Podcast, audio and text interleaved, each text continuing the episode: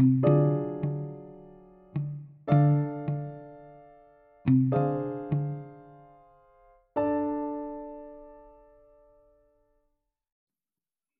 ήρθες σε ένα ακόμα επεισόδιο της σειράς «Πρόσκλησης σε φόνο». Είμαι η Βασιλική και μετά από μία εβδομάδα απουσίας επέστρεψα με κάτι λίγο διαφορετικό από ό,τι συνήθως.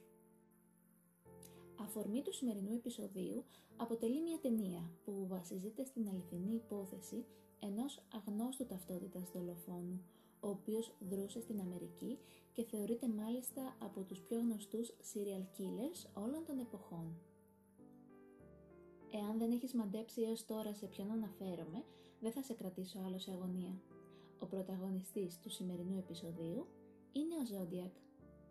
Γνωρίζω αρκετά καλά την υπόθεση του Zodiac και θεώρησα πολύ ενδιαφέρον, εκτός από την αναφορά στα γεγονότα αυτά καθεαυτά, να γίνει και ένας σχολιασμός για το πώς προβάλλεται μέσα στην ταινία τόσο η ιστορία του Zodiac, όσο και των ανθρώπων που ασχολήθηκαν με το συγκεκριμένο δολοφόνο. Ο Ζόντιακ ήταν ένας κατά σειροήν δολοφόνος που δρούσε στην ευρύτερη περιοχή της Βόρειας Καλιφόρνια των Ηνωμένων Πολιτειών τις δεκαετίες του 60 και 70. Το παρατζούκλι Zodiac προέκυψε από την υπογραφή που έβαζε ο ίδιος στα γράμματα, τα οποία έστειλε στα μέσα μαζικής ενημέρωσης. Οι επιστολές αυτές στάλθηκαν στις εφημερίδες του Σαν Φρανσίσκο, η πρώτη στις 31 Ιουλίου του 1969 και η τελευταία στις 29 Ιανουαρίου του 1974. Περιείχαν περιγραφές των φόνων, υποσχέσεις για άλλους φόνους και τέσσερα κρυπτογραφημένα μηνύματα, από τα οποία έχουν λυθεί τα δύο και μάλιστα το δεύτερο αποκρυπτογραφήθηκε πρόσφατα, μέσα στο 2020. Η ταυτότητα του Zodiac παραμένει άγνωστη έως και σήμερα καθώς δεν έχει συλληφθεί κανείς. Του έχουν χρεωθεί πέντε διαπιστωμένες δολοφονίες από την αστυνομία, ενώ ο ίδιος σε ένα από τα γράμματά του αναφέρεται σε 37 δολοφονίες. Συγκεκριμένα κατηγορήθηκε για τους φόνους της Betty Lou Jensen και του David Faraday στην πόλη Βαλέχο στις 20 Δεκεμβρίου του 1968, ενώ τον επόμενο χρόνο πυροβόλησε και σκότωσε την Ταρλίν Φερίν στις 4 Ιουλίου του 1969, επίσης στο Βαλέχο. Δύο μήνες αργότερα, στις 27 Σεπτεμβρίου του 1969, μαχαίρωσε θανάσιμα τη Σεσίλια Σέπαρν στη λίμνη Μπιέρσα της επαρχίας Νάπα και τέλος στις 11 Οκτωβρίου του 1969 σκότωσε τον ταξιτζή Πολ Στάιν στο Σαν Φρανσίσκο. Η τελευταία δολοφονία είναι και αυτή που μας δίνει πολλά στοιχεία για τον Ζόντιακ, καθώς υπήρξαν τρεις μάρτυρες την ώρα εκείνη στην περιοχή και περιέγραψαν τον δολοφόνο. Επίσης υπήρξαν δύο επιζώντες κατά τη δεύτερη και τρίτη απόπειρα δολοφονίας, ο Μάικλ Μεζό και ο Μπράιαν Χάρντελ.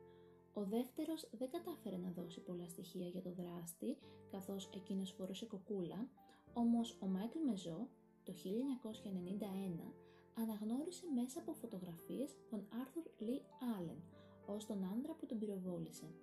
Μετά από την αναγνώριση, η αστυνομία προγραμμάτισε μία επιπλέον επίσκεψη με τον ύποπτο, όμως δεν πραγματοποιήθηκε ποτέ, καθώς λίγο πριν την, ε, τη συνάντησή τους, ο Άρθουρ υπέστη καρδιακό επεισόδιο. Το 2004 η αστυνομία του Σαν Φρανσίσκο απενεργοποίησε την έρευνα.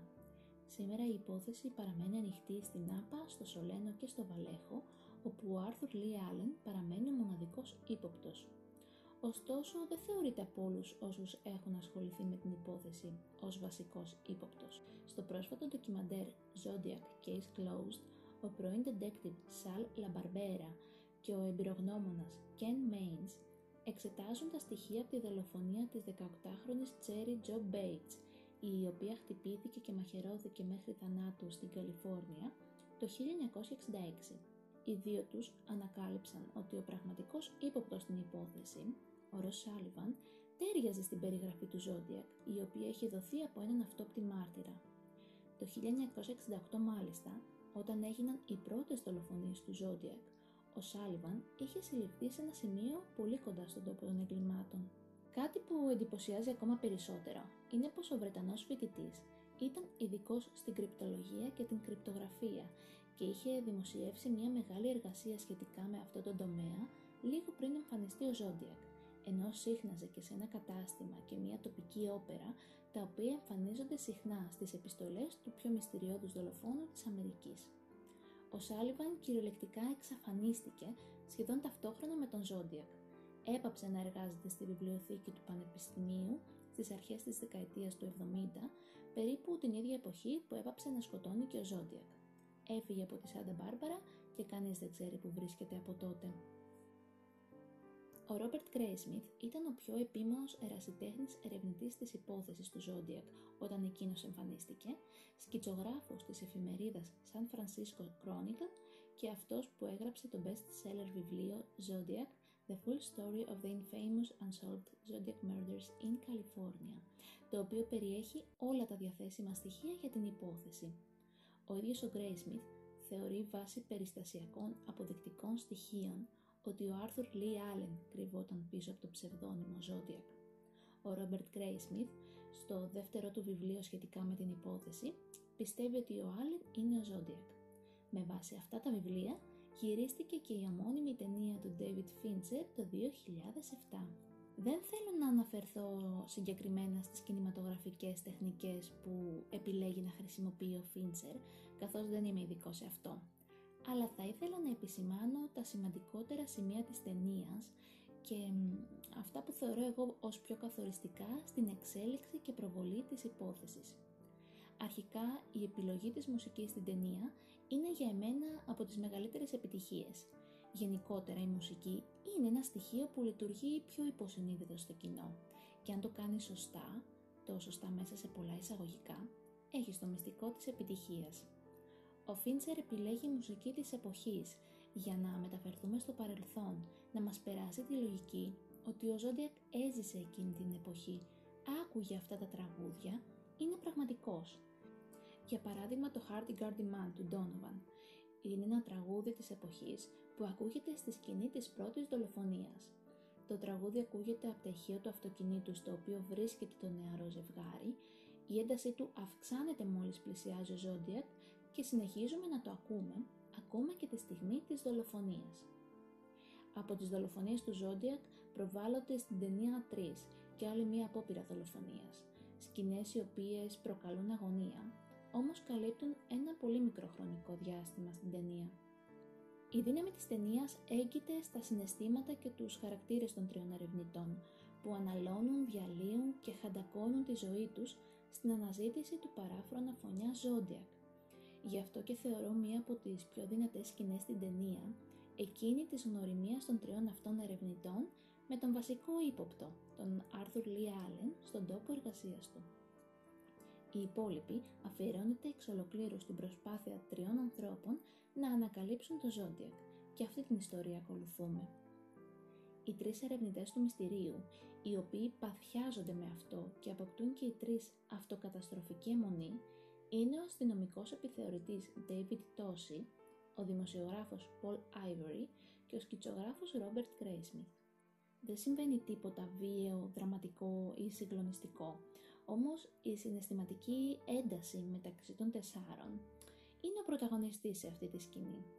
Και φυσικά δεν μπορώ να παραλείψω να αναφερθώ στον ηθοποιό που ενσάρκωσε τον Arthur Lee Allen, ο οποίος είναι ο John Carroll Leeds, στη μακράν καλύτερη ερμηνεία του.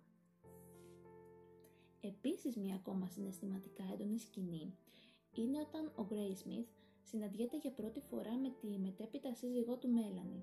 Όμως το ραντεβού δεν έχει ευτυχή έκβαση. Το κλίμα δυσχεραίνεται από την αγωνία του Smith για την τύχη του φίλου του δημοσιογράφου Paul Ivory, ο οποίος πήγε οπλισμένος σε ένα ύποπτο ραντεβού με κάποιον που γνώριζε πολλά για τις δολοφονίες.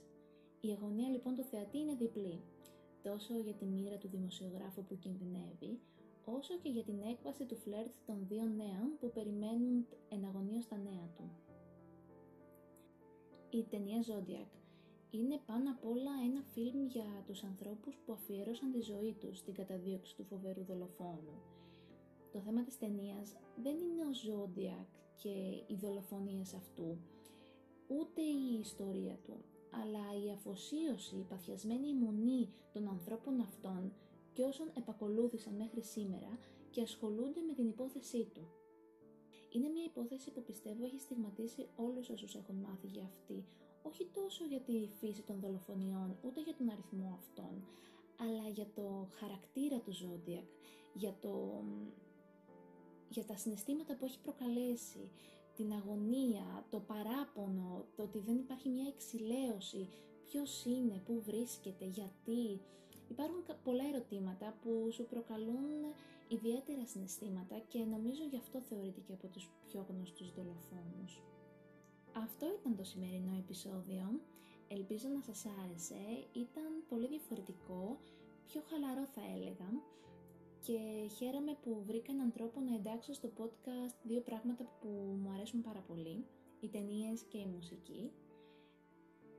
Μακάρι να υπήρχε ένας τρόπος να έχω ένα άμεσο feedback από εσάς κάτω ίσως από το επεισόδιο σαν σχόλια, όπως είναι για παράδειγμα στο YouTube.